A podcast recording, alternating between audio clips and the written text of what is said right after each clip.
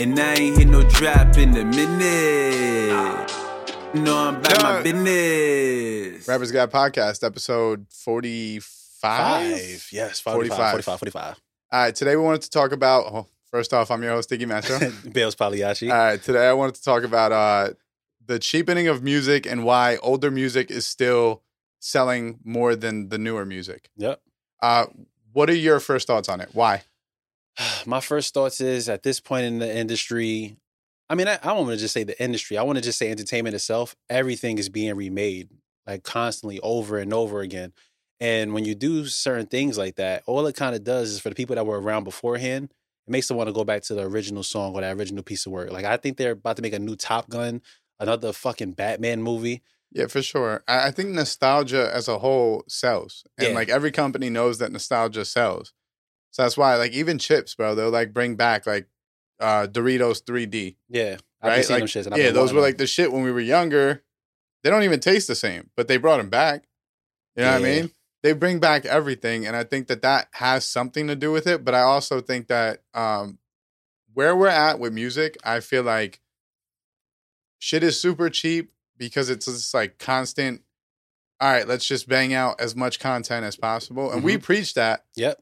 But there does come like a, a negative with that, which is the music doesn't hold as much value. Exactly. But I also don't think that the music holds value on these platforms. So that's why we're forced to do this. mm-hmm. You know, if music held value or like people were still buying physical copies and stuff like that, I think that we would be more likely to sit down and make a full album that has all the content, uh, has the the song for the ladies, has the club record, has but now it's kind of just like a free for all. Two minute records.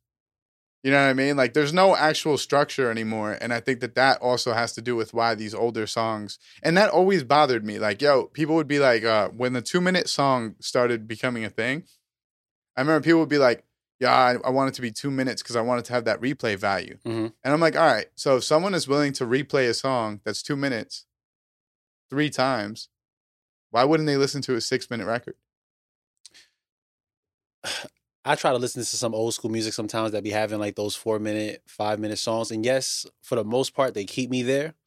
But I think at this point, within how everything has changed within the landscape of music, my ADHD for listening to music kicks in, and it's like I'm just to go to the next track. Yeah, but I don't see this is the the issue that I have is like you don't have to listen to the full song.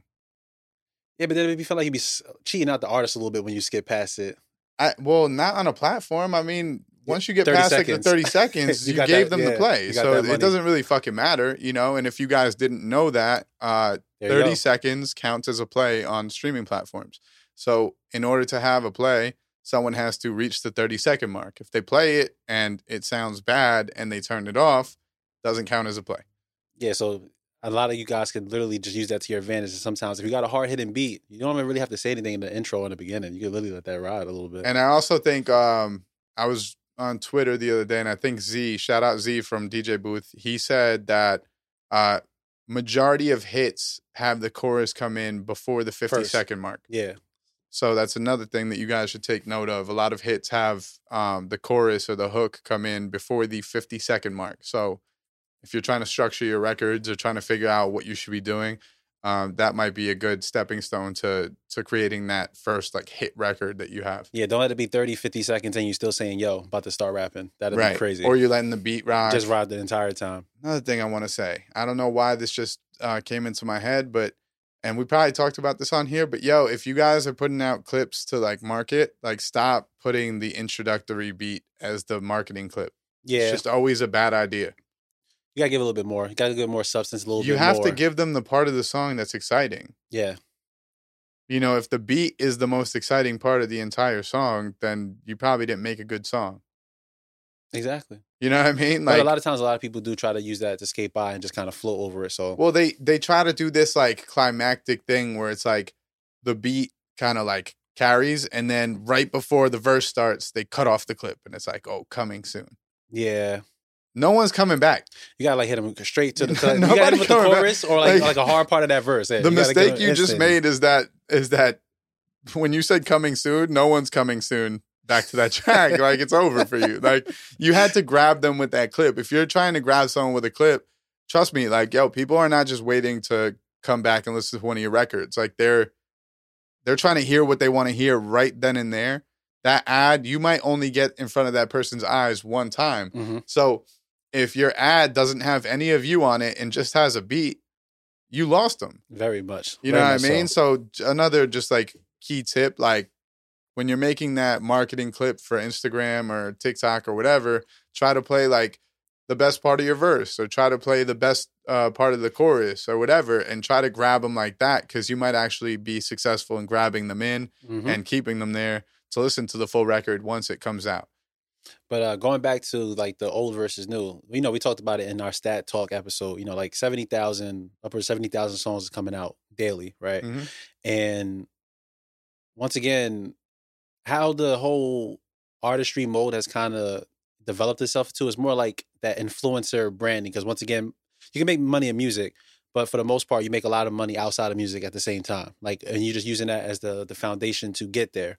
And I feel like that's another reason why the old versus new thing is like more people are more focused on the antics, or I'm, I don't let me not use the word antics, more focused on the business strategies outside of the music, or try to you know home in on that specific thing was just music, music, music. But back then it was a whole different story because the labels were in charge of making sure those I big was name just acts. okay. I was just about to say what you just ended that with.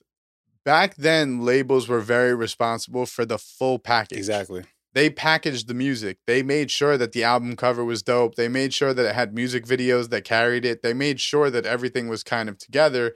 And I think that nowadays you have a bunch of young people that are doing it with zero budget and they're trying to make it just content so Yep. that they could put it out.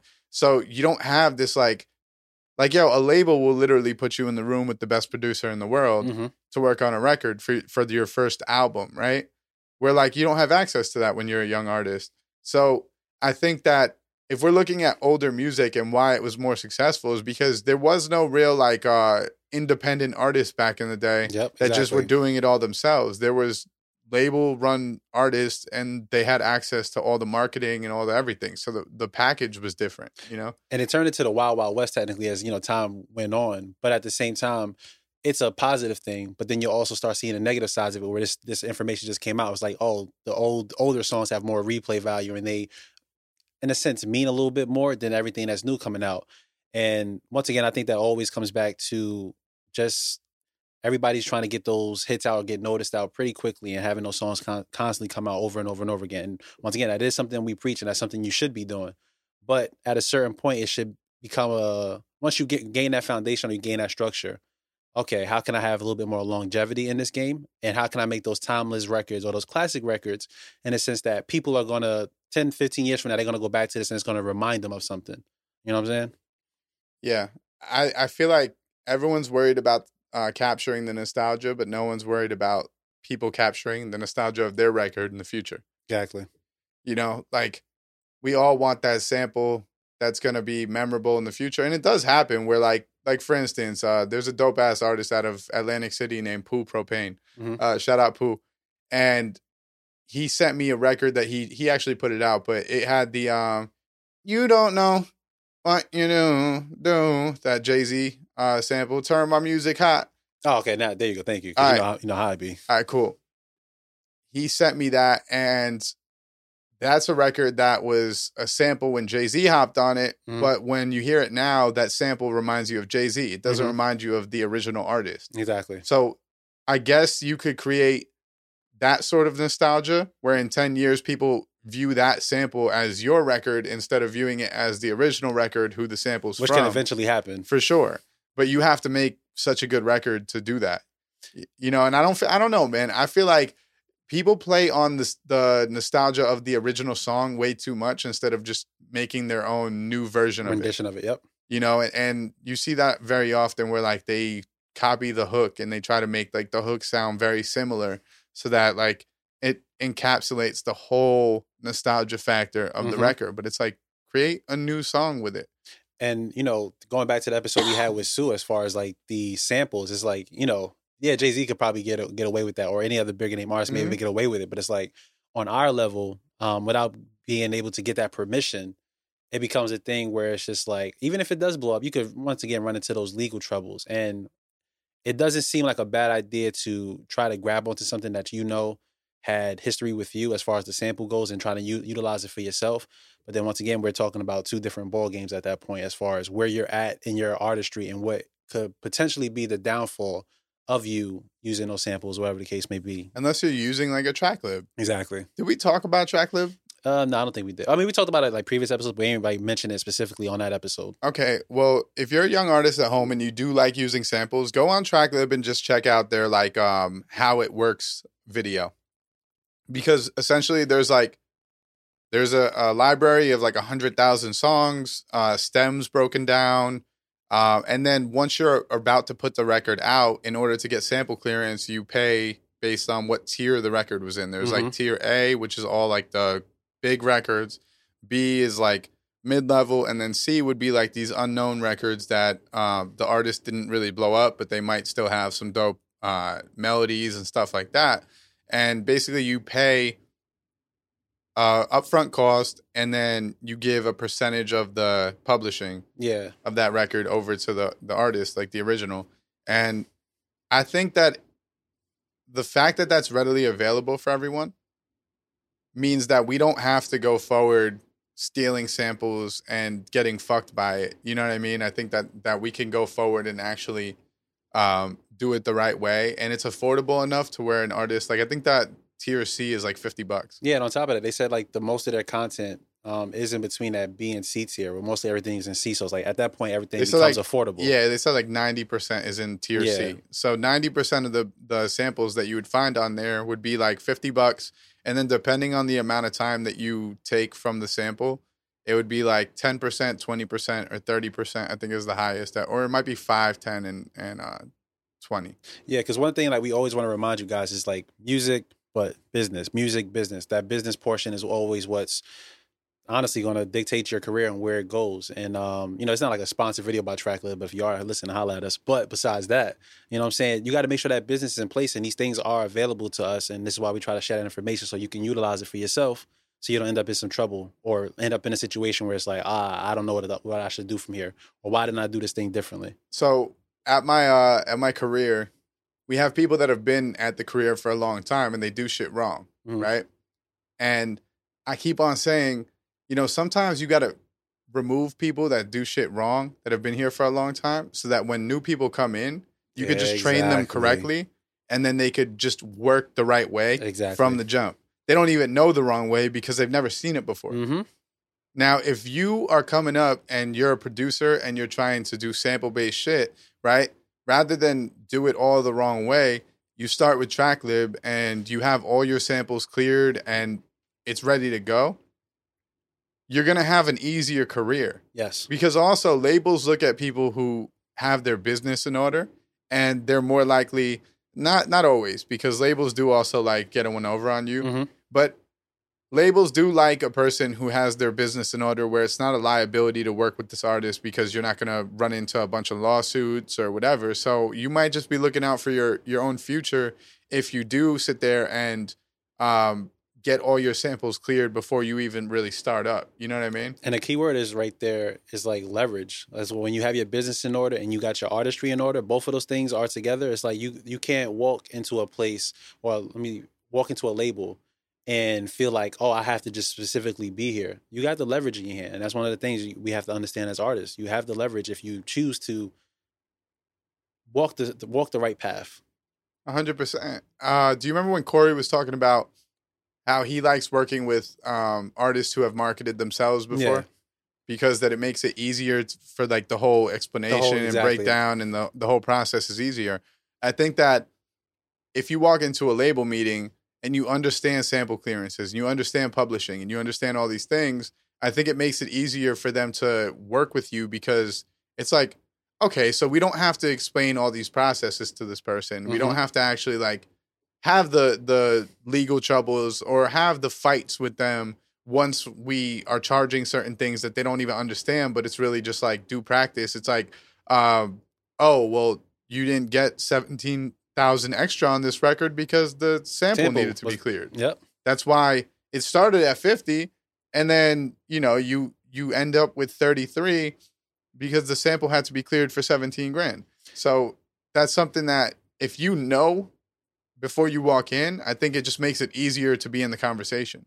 And this is something that has popped up in my head. Um, I know that this whole thing that's going on right now, right, uh, with like Spotify, that kind of goes back to the old versus new music, right? I don't know who the fuck Neil Young is. I really have no idea, but I'm pretty sure he was. you would know him if you heard some of his records. An older just artist, like classic, yeah, classic older songs. artist. So he basically wanted to rip his songs down um, from Spotify just to Because of the, the controversy Rogan with Joe. Rogan, right? Yep. And then he's getting all his other big name older artists that Yeah. was back then trying to get their music off of those platforms, and then basically Joe Rogan comes out and apologizes, right? Yep. And it just goes to show, like, number one, the power of that older music. Because it's like, if that was probably like a new age artist, they're probably like, oh, okay, you could take your music off those streaming platforms. But having that older artist that has like that long catalog and knowing that people are going to that catalog constantly, that's actually losing the money. And I don't know if it's going to offset the amount of money they may have See, made from Joe that's Rogan. what I wonder. That's what I wonder. How much money are they actually losing? You know what I mean? Like these subscriptions aren't exactly expensive. So how much money are they really losing in the long run?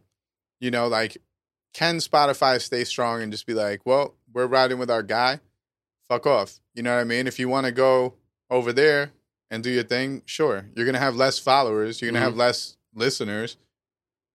I just think I think Spotify is such a big platform that like these artists also don't understand what they are. You know what I mean? Like also true. like I understand who who Neil Young is, but like does does Neil Young understand who Spotify is? I think he does, but I think that's the that's that issue right there. And I think that's where those if like I said once again, if all those bigger name artists from back then and with the power of what their music is able to do now over this newer music, I think that is very powerful as far For as being sure. able to take that shit take that shit away. And I mean I know like fucking Apple Music had instantly just put up some shit like a Neil Young playlist, like you know, come over here if you want to listen to Neil Young to get those Right, and that's that competitive. that's that's, that's that how the business works. But it just goes to show the, the power of that older music and what it could actually do, and how we, you know, as artists today, yes, we want to make things quick, quick, quick, quick, quick, but we also got to remember at a certain point we want to have more longevity. Well, for me, for me specifically, specifically. specifically, thank you. You. For me specifically, I would have, I would want to have some longevity because you know, I, I love, I love this shit. I think that um it reminds me of of uh Walmart versus Rubbermaid, right? Yeah, Rubbermaid garbage cans and and all that shit. Like they made a bunch of plastic products, and um they wanted Walmart. Walmart was trying to get their stuff for ridiculously cheap, Mhm. and they said, "Nah, we can't do that." And they said, "You're gonna do it, or you're not gonna have a company anymore." yeah, we ain't gonna say your shit. and Rubbermaid stood their ground, and they're no longer in business right now. And that stock plummeted like a motherfucker. And now the benefit that like Neil Young would have is that he's he's kind of already like built his audience to where they're not going away. hmm But at what point? And now here's another thing. Do you expect all of like Neil Young's fans? I don't know how old Neil Young is, but do you expect his fans to be listening to Spotify? You know what's funny as shit? I just asked my mom like two days ago, like, does she know what streaming is? And she was like, What are you talking about? Yeah, my mom my mom's 60 something. She don't listen to It's like, What do you mean? What am I talking about? You know what the fuck My mom doesn't is? have Spotify. You know what I mean? She doesn't have Apple Music. They she doesn't have any the of that CDs and shit. Yeah, she still rock with CDs, about, or she'll listen on like YouTube because that like makes sense to her. Like she doesn't have any of that stuff. I think she might like listen to iHeartRadio or something like that. Mhm. But like, I don't know how many Neil Young fans are actually on Spotify. I mean, we could check. You could check his his I mean, monthly I mean, at this listeners. point, he took all his shit off, so I don't know. Yeah, so it'd be probably difficult. But like, I would wonder, point. I would wonder what his monthly listeners were and how much they're actually losing by losing those people.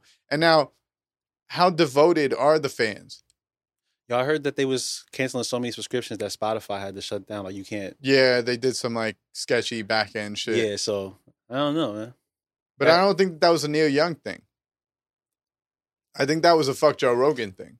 It could be a lot of it could be a lot of I think that- he, he was on. I think it was a fuck shit, Joe Rogan yeah. thing. So yeah, it could be a lot of. I don't think it had anything to do with Neil Young. I think Neil Young is the first person to be like, "Oh, I'm Being- not doing this." he's this big name, but I don't think it had as much to do with Neil Young as it had to do with, yo, it's fuck Joe Rogan. He's spreading this and that.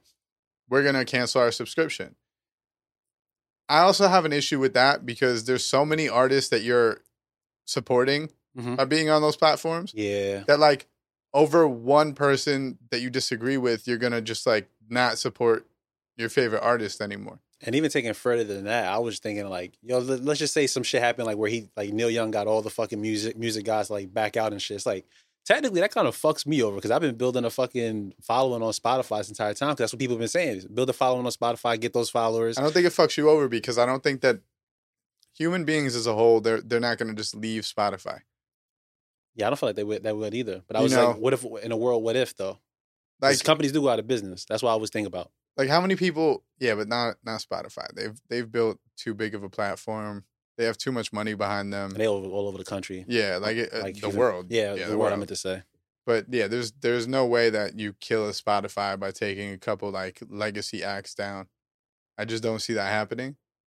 You know what's funny though? Like there's so many breakdowns of of uh, what makes money in the music industry. Like I remember last year or maybe two years ago, we had that like stat that it was like 85% of the income in music came from independent artists, Mhm. and then it's like X amount of percentage uh, of people still listen to older music over newer music. At what point? All right, so check this out. If you're a fan of this artist from back in the day, right? Mhm. I don't know about you, but I got to a point where like I'm not exactly running to new music as soon as it comes out. Definitely not. So I think that's an age based thing.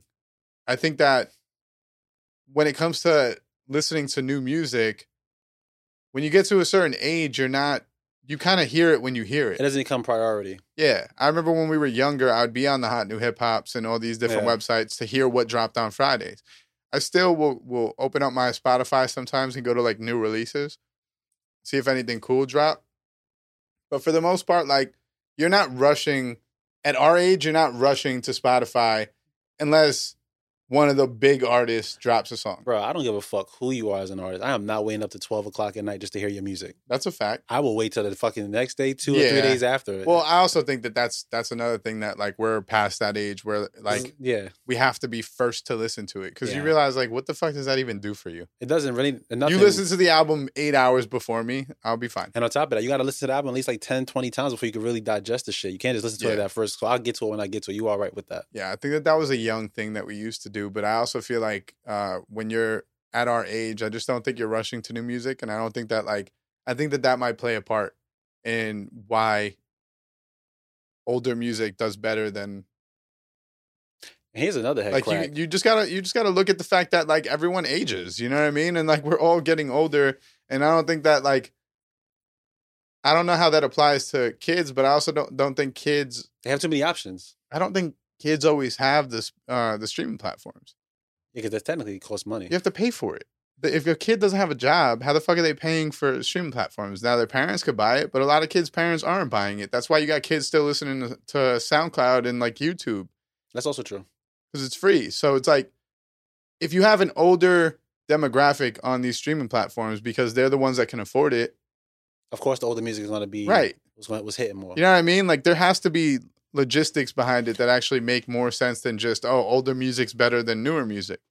And on top of it, I think also what ties in into that is that I hate generalizing it, but for the most part, everything kind of sounds the same. And around this day and age, and I know technically there are people who make different types of music, but as far as like on the mainstream of what's put out there, everything in a sense kind of just sounds the same. And I think that has something to do with it. I don't well. agree. I think that that's always been the case. I think yeah, yeah. I think that you've always had artists that like fall into a certain niche. But they, we just didn't have it as much access to. 'em. Like once again, like back in those like the Right. early two thousands, twenty Well, also even. they weren't going to sign you if you sounded just like another artist back then. But that's because it had nothing to do with the numbers. those are just those were the artists that we weren't able to see or to be able to hear because the platforms weren't uh, they weren't able to get on those specific platforms at those times. So well, there was no data to back it. Yeah, Like back in the day, if they were signing you, like maybe they knew your audience, but how could they really?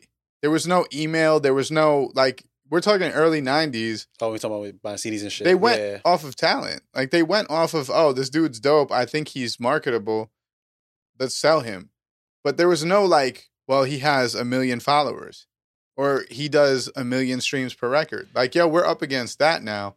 So it's like now it's easier to to get signed off of any type of sound hmm because as long as I have the data to back that my music works, You gonna fuck with me? they'll sign me. Yeah, gonna fuck with me? Back then it had nothing to do with that. So now if if a label runs into Bailz and they already signed this artist who sounds very similar to Bailz, they'll say, "Ah, we don't need him. Exactly. Huh. We already have one." And I, I think that also ties in with the just the fact of how things and shit was orchestrated back then. You really had to go like really be a fan fan of somebody, where more so they weren't like right there inside your pocket. Like I remember they was talking about like you know people would go to fucking MTV. That I, I forgot what the fuck the name of the show was. I think his name was Carson Daly, and they would just like sit outside for like Yeah. fucking TRL. T- numerous hours just trying to get on the fucking TV or, or just to see that the person they were in the fucking for. freezing Now, cold, yeah. just staring up at a building. Now you go on live and you see your fucking favorite artist blowing their nose or just like doing weird shit on Instagram. There's just way more access to people as a whole. So I think that, and again, like with the numbers being uh, what they are, like if you if you get to a certain number organically and it's Mhm. not all bought, and I think that a label is likely to sign you. So it's just not the same game anymore. And that could also speak to why, like, if you looked at the artists who were the originators of a sound, even the newer guys, who like the first guy who came out with the sound and Mhm. they're like the top guy in the game for that sound, Mhm. I think if you if you went back in time, those guys would still get signed. It's just that everyone who came after them who sounds just like them wouldn't get signed. No, that makes sense. You know what I mean? So the game has just shifted to where anyone could get signed with any sound as long as you have the data to back it. Yep. And that's why the the whole genre gets cheapened because now you have 50 people that sound exactly alike. And all the genres are basically meshed up. Into, but once again, Right. it's it's like a double edged sword because it's honestly really a positive thing for the most part. But then there's also those negative I think it's as positive because everyone could work in the business. I don't think it's positive that you could sound like someone X, Y, and Z, and just like be and just yeah blow up Yeah. because that's I don't know. I, I think that like originality in music is it still holds value in my heart at least. I don't know about Mine too. everyone's, but I think that like being the person and that's why like when we have those discussions about like creating your own sound, Mhm. it's like that is important. And I guess what we're saying right now is kind of speaking to you can get signed without creating your own sound, but like you're gonna remember the artist who did create their own sound. Exactly. there's a bunch of dope artists who like kind of followed like Desiigner's a perfect example of someone who did get signed and he had good records. It's not like Desiigner had bad records. No you're not going to tell me he had bad records. He had fucking smashes bro Panda and Timmy Turner, I love. Anything else? Uh, no he had after that one with the horns i forget what the record was called but it was a fucking it was I a big ass that. I don't yeah, know. it was a big I, ass I remember the song though, but I it was a great song it had uh mike dean production like it was a good song Desiigner had records he had the freestyle number four on kanye's shit just technically bad label, bad. He had uh, what, what was the Kanye song that that had him at the end? Uh, was it Beautiful Morning? No, No, he did. that. He did do Panda on Kanye's record, right? Yeah, yeah, yeah. No, that was that was that was his record, but Kanye got. no, I know, but I'm saying like Kanye had him on his song doing the Panda uh chorus. Yeah, yeah. I forgot what the name of the song was, but uh, but It he was off definitely of did Life incorporate it. Yeah. He, he basically was like, "Yeah, this is my shit now." Right. so I think that like even even going to Desiigner, like you can be a successful copycat in today's day and age. Because how Kanye probably looked at it was like, maybe I don't want to pay futures uh feature price. Why not get Desiigner? That's true. That's If this guy sounds just like him, why can't I just take him and get cheaper future? And you know what's crazy? I kind of forgot that the people are even making that comparison at a point because they are technically like completely different artists in my book and in my mind, but they did sound similar. And I kind of just re- Not even similar. I mean, it. they sounded exactly alike. Well, uh, Desiigner feature, Yeah. it's just a deep voice and just yeah. No, it sounded exactly alike. I, w- I would say like right now the exact uh comparison would be there's a new guy named Dusty Locane. That name sounds familiar. Okay, can't put a Dusty. Locane, eh, he sounds almost exactly like Pop Smoke. Okay, He does the drill shit. and He Mhm. sounds exactly like Pop Smoke. And it's like. The industry is praising the guy and he makes good music. So I have nothing against his music. I'm just saying he sounds just like Pop Smoke. Yeah, no, Like for an artist to to pass away and then for like a year or two later someone to come out that sounds Exactly exactly, like same. him, same voice, he's saying the same shit. Like that just shows you everything you need to know. Like they will embrace that. Mhm. You know what I mean? Like they don't care if if uh if you're a carbon copy. The industry just cares if your numbers are proper. they care about getting that fucking money. You know, but I think that the way you become a staple in the industry is by creating that own sound Yeah. and making sure that you're unique. Cause that's something we always say. It's like, yeah, you could definitely make it being like a carbon copy, but it's like, you know, if you're gonna, that's how, that's how you get your money. I can't tell you how you not not to get your money, but for me personally, I would want to have my own sound and create some shit where it's like more so I'm getting paid for the shit that I know is kind of come from me, and not that I'm fitting like a mold or you know following the footsteps. But once again, get your money how you get your money. But here's the thing with with that you can get in the, the door as a carbon copy. Would you say Desiigner had a successful career? No, He's out of here already. I Mm. haven't heard a Desiigner song that was intriguing in fucking how long? You know what I mean? So you can get in the door. You're not going to stay here. that longevity piece. You're just not going to stay here. Yeah. Like there's no way to stay if you're a carbon copy because at some point people are going to be onto it where it's like, uh, if I want a future song, I'm going to listen to a future song. Especially if the artist is still active. Mhm. You know, like a Dusty Locane has the benefit of pop. It sucks, but he has the benefit of pop no longer being, here. So there is no market. Because if they were both out, it would like everybody's gonna prefer to take Pop hundred Smoke percent. They'd be like, yeah, right. Like sound. this guy is just trying to sound like Pop Smoke. We still have Pop Smoke to listen to, but now that Pop's not here, And you know what's crazy? I think they came out not came out around the same time, but I think they were both rapping at the same time. But I never knew who he was until maybe I, he passed I away. I think maybe a year later is when Dusty like came out. So I think that I mean you could tell that he's influenced. It Yeah, just, course, it- you know what I'm saying? Like there's no way that he's like, no, I didn't take anything from him. It was just we just have the same voice. Like he might say that himself, but there's no way to to make that stick. And speaking of that, now I'm starting to think about it. Uh, all the artists that you know have passed away due to whatever circumstances may have been, I don't think enough fans, as far as like you know that new music coming in, I don't think enough fans get get enough time to really attach to some of those artists that get kind of taken out the game a little bit too early than they need to be taken out of. And 20 years from now, are they still listening to that same artist after so many other artists probably just came back up? It's hard to because they only gave you X amount of work, and it's not like they were dropping classic albums. Exactly. Like you look at a Biggie or Tupac, they dropped three classic albums, four classic albums. Pac had fucking endless projects, and that's why they had such a, a a long lasting effect. right because it's like there's enough music to back a long ass career. And technically, didn't Biggie only make like one or two albums before He he, made technically three. Passed away, he made, and then two he made after he two. died? He made he made two before, and then I think one like right after he died. But it was like he was working on it while Oh, okay, yeah. 'cause it- before. so it's not but like even then, it's still it wasn't it's like a still hit. posthumous album. Like he had like the Biggie duets and shit like that. That was posthumous, where it wasn't really a like a Biggie album. It was just like verses taken from his shit and put onto new beats. Yeah, You know, but dirty I money. think I think with a lot of the artists now, it's like yeah, like uh, X, like Triple X and Pop, like they didn't really have a lot of music. So it's think- hard. It's hard to carry on a fan base that that stretches into the next generation, the next generation, because like at some point your music is not enough to carry you, so it just drifts off. they get lost somewhere, Yeah, and and I think that some people would disagree with us because they're such supporters of those artists. which is fun. but in 10 years, no one's going to think about those artists. They might think about them like, oh shit, he was dope. That sucks that he died, but they're not going to be like stands of that artist because you need that That constant piece. content to come out in order for you to like continue being a fan. If one of our favorite artists dropped an album and then was like, fuck this, I'm done, and then never dropped an album again, within a couple years, you're to just stop being a fan. Yeah, like you'll probably revisit that shit, but that's probably some the most random time you revisit. Like, oh shit, I forgot this even existed. Right, exactly. Like you're still gonna rock with the music, but you're gonna be like, well, what's the point? I don't need to f- support him or follow him because he's not even doing it anymore. Mhm. Let me find the next guy that is gonna keep on giving me content. You know. Um. So to cap off, older music versus newer music. What do you think? Just found some balance. Try to get enough music out there where you get your name out there.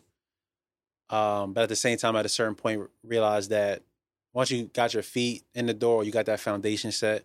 Look for a little bit more longevity, um, and try to find a way to stay relevant, some way somehow, whether that be in music or outside of music. But still, it's always t- tied to your name in a sense. So just be able to find that balance, so this way your music can go along with you. Yeah, and I'd say just like working on timeless records, that being ahead of the trends, knowing that like certain sounds are here for a second and they're not going to be here in a couple years, Mm-hmm. knowing that like if you get ahead of that and you start making records that will stick for the next five years, being proud of the records that you wrote five years uh, prior and still feeling like they hold value. Yep. Like those are things that I feel like artists could work on more. Um, knowing that, you know, I don't necessarily have to work on a record that is a New York drill record just because New York drill is popping right, Right now. now. If it doesn't fit what I actually want to make as an artist, you know, make the shit that you like, make the shit that that stands true to you, and make sure that that is something that you're proud of in the next uh, however long. That's gonna stick ten years from now Because a change is going to happen eventually. for sure. But um, to cap off my final thoughts on like older uh, music being more successful than newer music, I just think that it was the times. I just think that it has to do with uh, the label structure. I think that built. it, I just I just think that it has to do with how it how it was sold back then. I don't think it has to do with that music being necessarily better. I can agree with that. All right, cool. Uh, Rappers Guide Podcast, episode forty five. This is Diggy Metro. Bailz Pagliacci. Peace out, guys.